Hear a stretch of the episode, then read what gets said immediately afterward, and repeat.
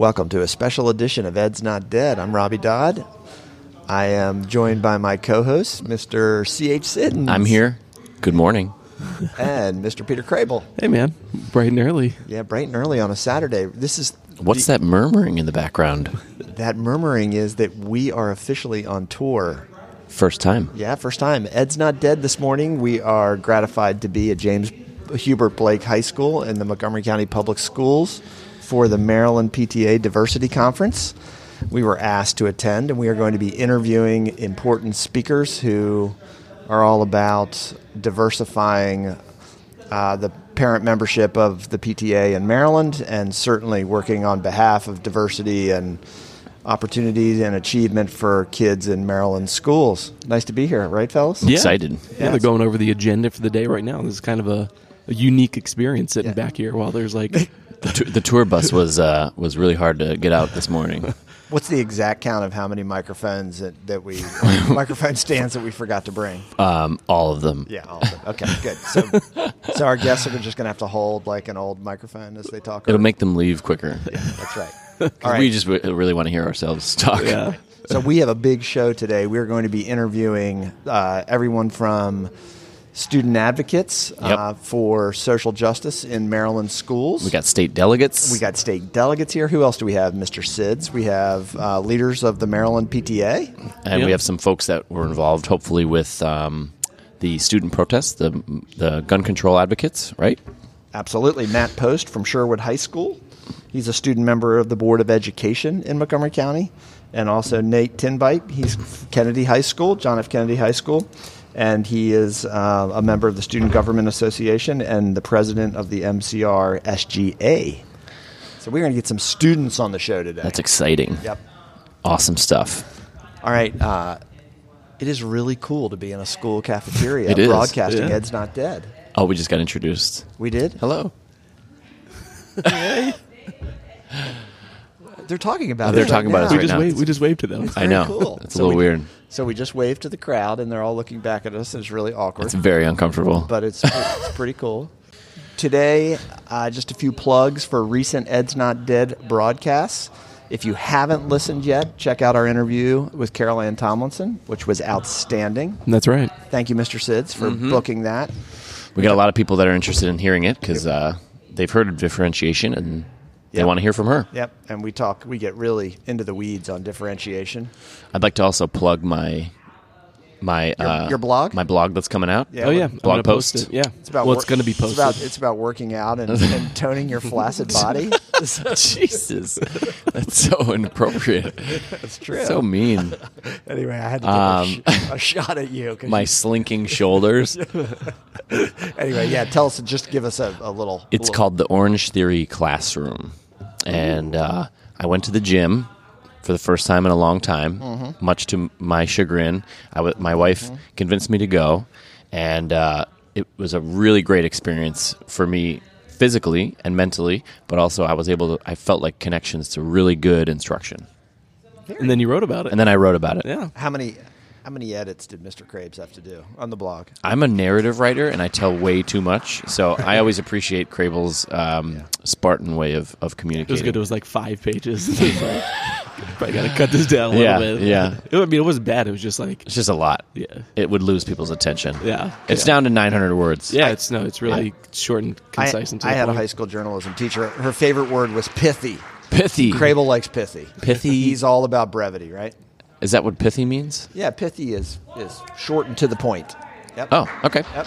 It's an important writing term. So Like, he, he like got, a pithy comeback. He got it to yeah. He got it to the point where it's pithy. pithy. I thought pithy denoted like uh, there was some sort of smart negative, aleck. demeaning It sounds it sounds negative. quality to it. Could she have been tell- telling me I was pithy and I didn't understand what she was saying? You're like, oh, thanks for It's the been all these years. Thanks, Google thanks for it. the compliment. Look it up, Mr. Sids. What does pithy mean?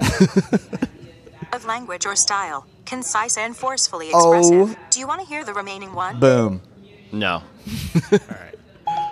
All right, so let's get ready for our first guest. All right, boys, we are excited to have Frances Frost, my old friend, and also more importantly, uh, the Diversity Inclusion Committee chairperson from the Maryland PTA. Uh, she is spearheading this year's Maryland PTA Diversity Conference. Hi, Frances. Hello. It's great to have you on Ed's Not Dead. I'm excited. And we all know that Frances is a loyal listener, right? That's, That's right. right. Yeah. I am. and, I am. And she probably, of our loyal listeners, she probably we get on her nerves probably more than. That's good. than that. That's. I think that's what I, we wanted to You do. gotta needle a little bit. Yeah. You know what I mean? what did she, What did Frances say in her introduction to this morning when she introduced us to the audience? I only overheard snippets, but it I- involved screaming. Yeah, she drives across the the, radio. county and she listens to us. You all are my um, drive kids across the county uh, podcast to listen to. that is so great. uh, and full disclosure, uh, when I was a relatively young principal, Frances was the PTA president at the school that I, I was the principal of, and we had some great years working together, yes. right? Yes. So I've had years of practice of You have. needling you. And dealing, dealing with me. Of right. dealing, I think would be the Exactly. appropriate Needling. That's good. Well, Frances is a champion for kids and for um, diversity, social justice in our school. So we're glad to have you. and Thanks for having me. Thanks for asking for us to here. Come to the conference. yeah, So, I thought this would be cool. Yeah, it's give- exciting. Give, us your vision for the conference this year.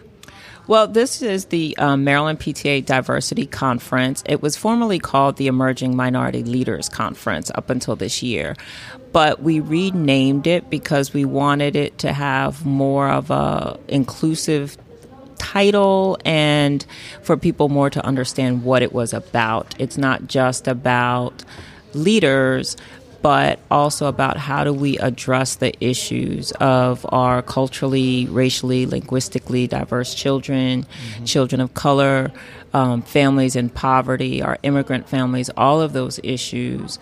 Um, how do we, as PTAs, how do we talk about those issues? How do we make that part of what we do? As well as talking about class size and new school buildings, but how do we support all the families in our community? And at the same time, how do we raise those parents up to be leaders mm-hmm. in the PTA so that they can speak to those issues as well? So, the idea for today is to do all of that um, by talking with Maryland legislators, PTA leaders, parent leaders, and some of our community organizations that are working with our immigrant populations, LGBTQ children, um, English language learner children. So we'll be talking to all of those about the different issues that they advocate and work around.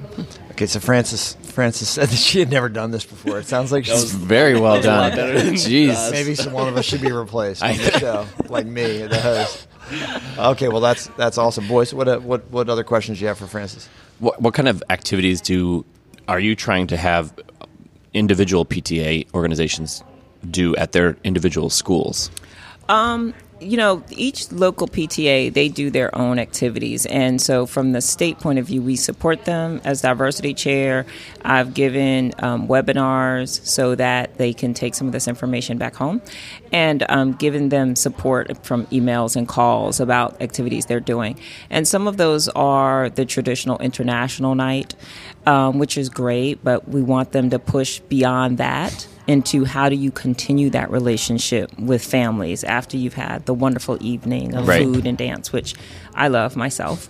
Um, but how do we continue that relationship with Right. families, right? Um, when we have the back to school night, how are we being inclusive of all families and making sure that we're we're bringing them all into our PTA, Right. And even thinking about how PTA meetings are structured. Are we making it inclusive? Are we having translators if we need to?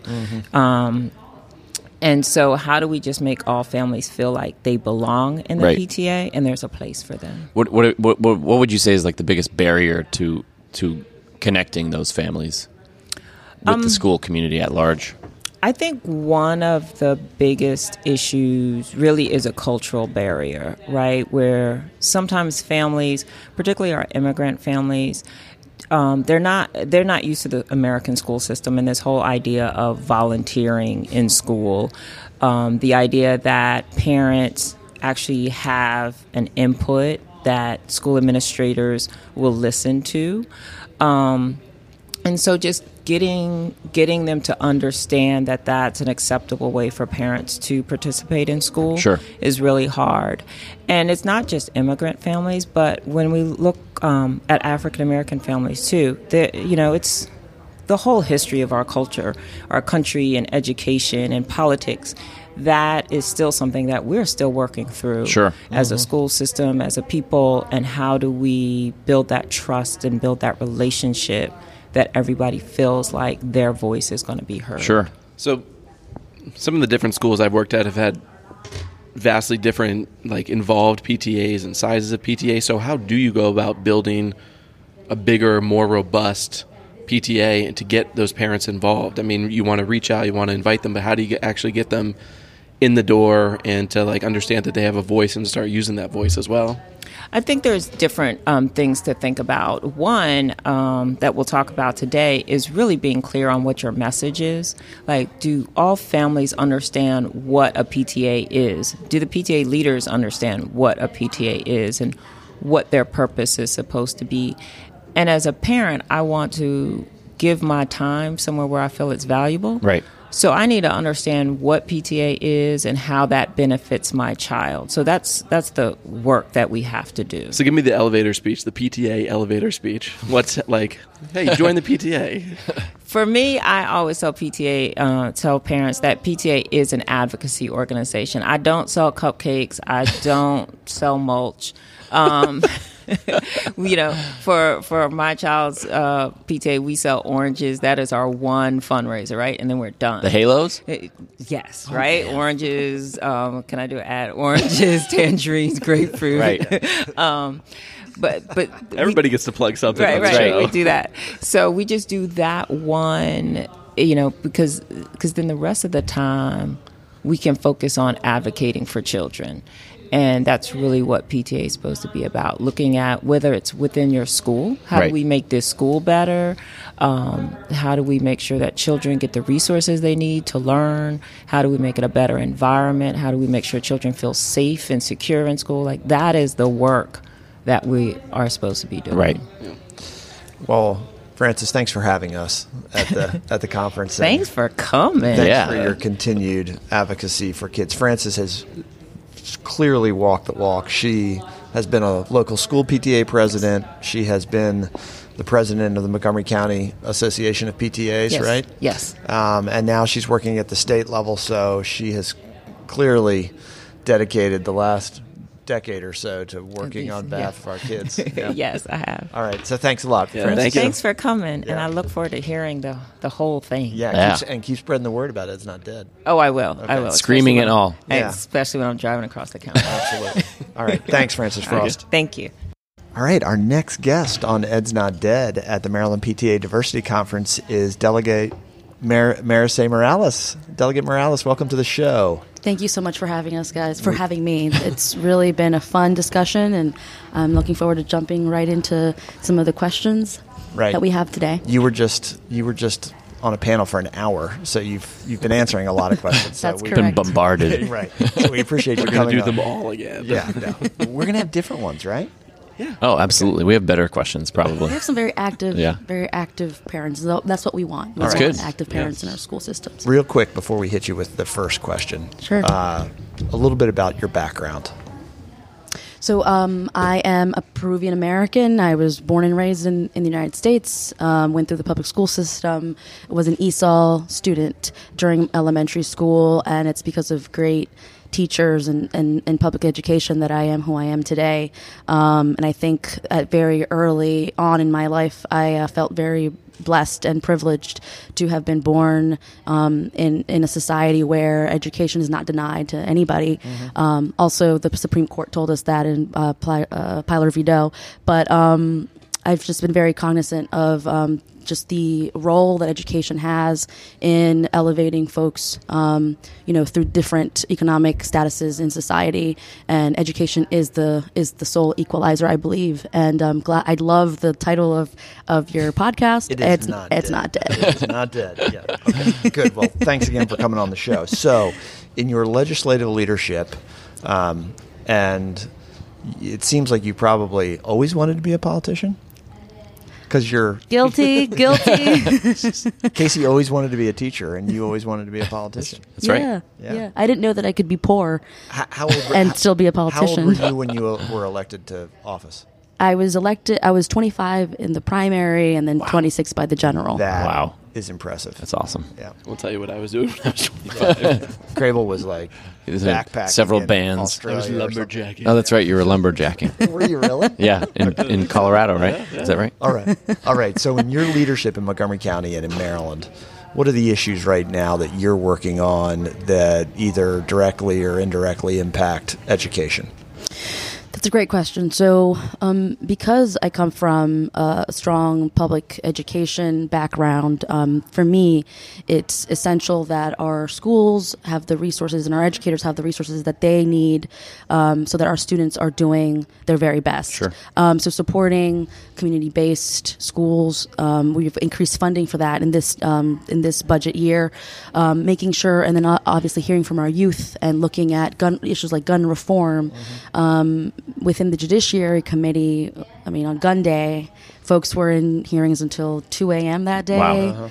Um, so we set aside thirty million dollars for school safety, in addition to you know us already increasing uh, the budget line for our schools. And in Montgomery County, um, you know our needs are just ever. I mean, just ever growing, as you know. Right. Um, Montgomery County, I'm very cognizant of the fact that we are the largest school system in, in the state and 17th in the country. Um, and I think that the just embracing the beautiful diversity that our schools represent um, is very, I mean, it's very important. And the delegation also needs to reflect that. And um, wherever I go, I'm not shy about saying, you know, I am, I, I was an ESOL student and I know that there's a stigma among students. I mean, I'm sure you've seen it among your own students Sure. That story needs to be told over and over again. And as much as I hate being the, the you know the token Latina in the room, Right. it's almost like I can't sit on my power and not do anything Sure. uh, to voice those those needs. So you have to be authentic, right? And that's your story. So you, you talked about your experience um, as an ESOL student. It sounds very near and dear to your heart. So what's being done um, on the state and local level to kind of to address some of the changing demographics? I mean, classrooms today look vastly different, honestly, from even five years ago. Um, and sometimes I can definitely tell that we, as an education workforce, maybe are not quite prepared to deal with different students. That's so right. That's right. how and what are we doing to kind of get um, get our schools prepared to, to deal with students who are different than they were recent just recently? unfortunately, I don't think we're doing enough. Um, and and I think that's because. I can't be the only one making that case. Sure. Um, and uh, and when I've had to stand up to make that case, I've actually been punished for it. Wow. Um, that's why, for example, I'm not on the Apple ballot. Um, and you know, and it's and again, I've I've I speak. I'm a very authentic person. And Sure. I mean, I think you can see that. And so sometimes when you have to come and and and, and you know be the bearer of bad news, it's not always going to be receptive. So what would you like to see? I would like for for example, and again, the state. I mean, this again, this is something I'm I this is, I'm just like a, speaking like an average citizen Sure. because the state doesn't have that role. All we do is literally cut the check. Um, but what I would like to see is for there to be an intentional effort in looking at kind of like what's going to be happening within the five and 10, 10 next years. I mean, if you look at kinder, kindergarten, first and second grade enrollment, 50% or more of our kids are of Hispanic or will Yeah, need exactly. ESOL needs. Sure. Exactly. And we took out, it's my understanding because I took the time out of out of my day to meet with ESOL students because I this is again it's something that I'm very invested Yeah. in. Yeah. Um, and I hear from the ESOL students time and time again that what they need is.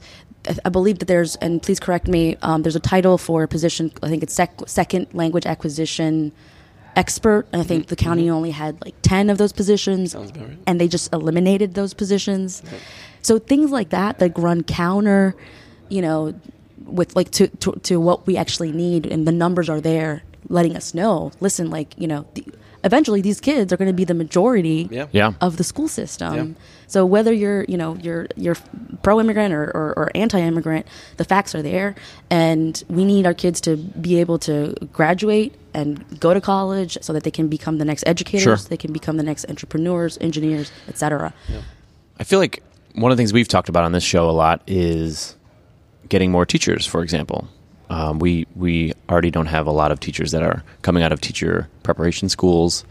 Um, there's a there's a lack of candidates, first of all, and second of all, there's a lack of candidates who are people of color. So one of the things that I've talked about before on this show is if a if a child is not having a positive experience in school, whether they're African American, Latino, whatever, they're probably not going to want to be a teacher, Right. Because they've they've experienced it in such a negative way, Right. So uh, that's one issue.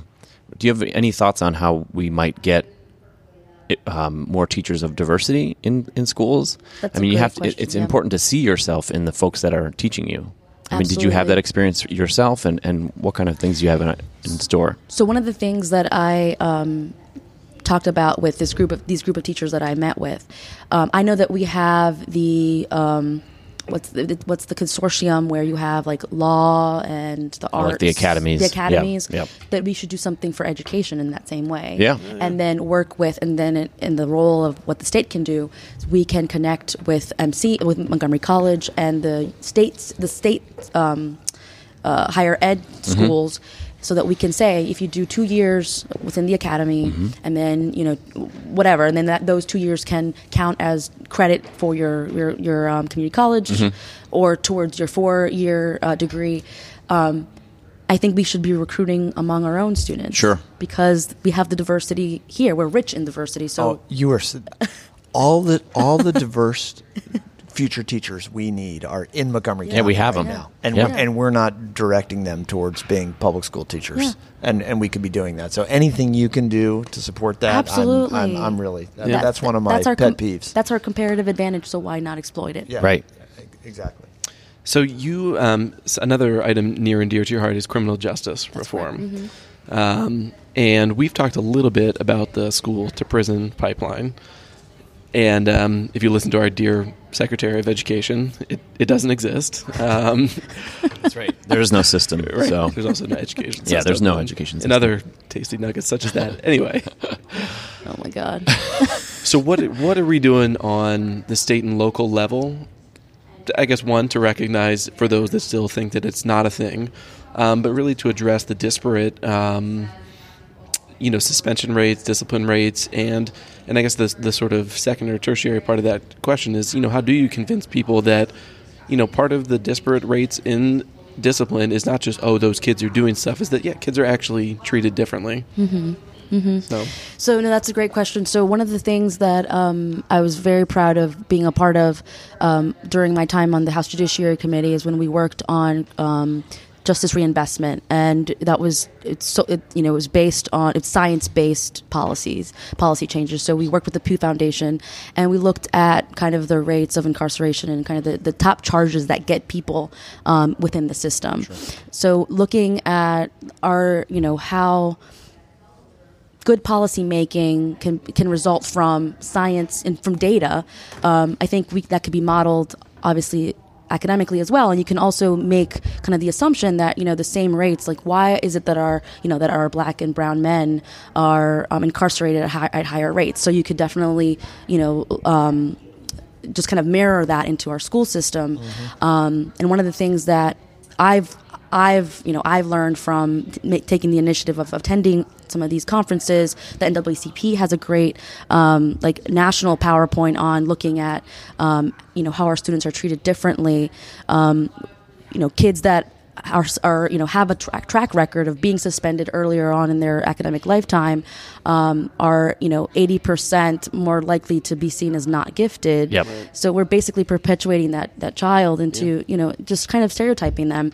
Um, so what the Maryland legislature has done, we passed a bill this year uh, banning the use of suspension. Um, uh, for the grades of kindergarten, first and second grades. wow. So I don't know if the bill passed as drafted. There's always amendments, and there's always stakeholders, and the State Department of Education. will and let's pa- let's pause for a second to note that people are that people that kids do get suspended in elementary school Oh, in yeah. first and second grades, That's- that's which is astounding. Yeah. They do. Right. Yeah.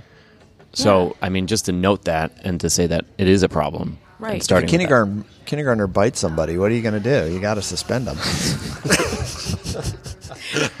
Do you, You you, no probably you probably have that on your I record. That's right. suspended a no, I mean I'm saying you probably bit someone when you were a kindergartner. That's possible. Anyway, go ahead. I had a cousin that was yeah she was, was a bi- always she was a biter? She was a biter. She They're, was, they're always biters. she was bigger than me and she was still biting. so her teeth were stronger than mine. anyway, okay. anyway, uh, I digress. But um, no, there was a good point that I wanted to make, and it just escaped and I me. ruined it. No, we it's both okay. ruined it. Yeah, That's we Pass what we with, do. with, with, with or without amendments. No, Yeah. um, but I wanted to make another point. The, the the science the data was, was letting us know that you know and I think I'm sure you've heard this this analogy at nauseum but you know for the same crime you know a, um, a male versus a, a white male versus a black male would be you know, will be thrown the book at them right by the judge. So similarly you would have that in, in the school system. Um, so that was something that you know we really took to heart. Um, and I think that the, the, the that the legislature has done a good job.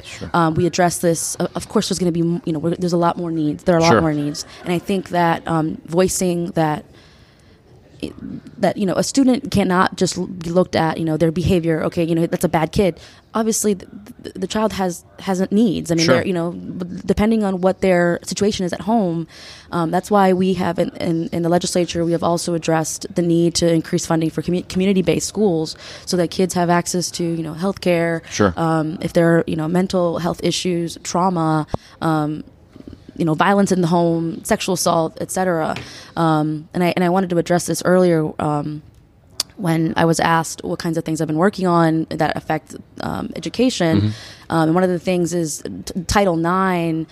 Um, kind of the Title IX progress that we that we made under the Obama administration. Obviously, Secretary DeVos has um, Disman- As- trying to dismantle. Trying to dismantle and destroy. it's exactly Systematically right. dismantling. Yeah. Well, again, thank you so much for coming on. Where Yeah. can people find you? um, super super accessible on social media. Um, Marice Morales, I'll spell it out for you. M A R I C E is the first name. Morales is the last name. My mother made up my name. it's half her name, half my dad's. I like it. Maritza and and Caesar. So Ah. Marice. Um, please don't call me Maurice. It hurts my feelings. It makes me think that I'm in elementary school all over again, Oh, and no. the boys are making fun of my name. Oh, Well, again, it thank you. sticks with you for a while, doesn't it? You Forever. So many people will Yeah. answer my emails with uh, "Dear Miss Siddons." I'm like, no, no, my name's Casey, but Yeah. it's a boy and a girl name, I guess. Right. There's a lot of unisex names, um, like Kelly. Mm-hmm. Apparently, the Irish um, use that for both men and, and Yeah. women. So My my entire f- brothers, Jordan and Corey and Casey, all Oh, yeah, they all- unisex yeah, names. Yeah. Uh, I, I I went to school with a Devon and um, even Sean and Shane. Oh, yeah. yeah, Yeah. Yeah. So Shane. That's Interchangeable. A, Shane is like a 70s. Well, because the Irish used to have so many children that they just uh, they just need to name them. Well, just pick names. We don't even know if they're girls or boys. That's just horrible. Is that a broad brush? 1800s. It's, is it too soon to talk about that? Delegate Morales, thank you for joining Ed's Not Dead. And on, on behalf of the guys and citizens of Montgomery County, thank you for all that you're doing for our, our kids at, in Annapolis to make sure that they've got the kind of resources and support that they need. It's the greatest honor of my life. Thank you so much. All right, and we want to see some Ed's Not Dead pictures on your awesome tw- on your awesome uh, Absolutely. Instagram feed. I follow you on Instagram. so Great. it's What's the Ed's Not Dead? Um, del, uh, what is it? Uh, at Ed's Not Dead PC on Twitter. Okay. Yep. And, We're on uh, Facebook, and Yeah, Casey's not set up an Instagram account yet, so it's just another social media account that I wouldn't use. Like Facebook, I don't even. I can't. I can use Twitter. My my skill set's very low. That's it. all right. I thought you would actually be more hip to social media since your students are so Well- he's pre- he is pretty good. He's the king, he's the king of Twitter. I'm the oh, king of Okay. Twitter. Gotcha. That's true. The self-proclaimed. all right, tw- Delegate king. Morales, thank you. Thank you, guys. All right, good to see you.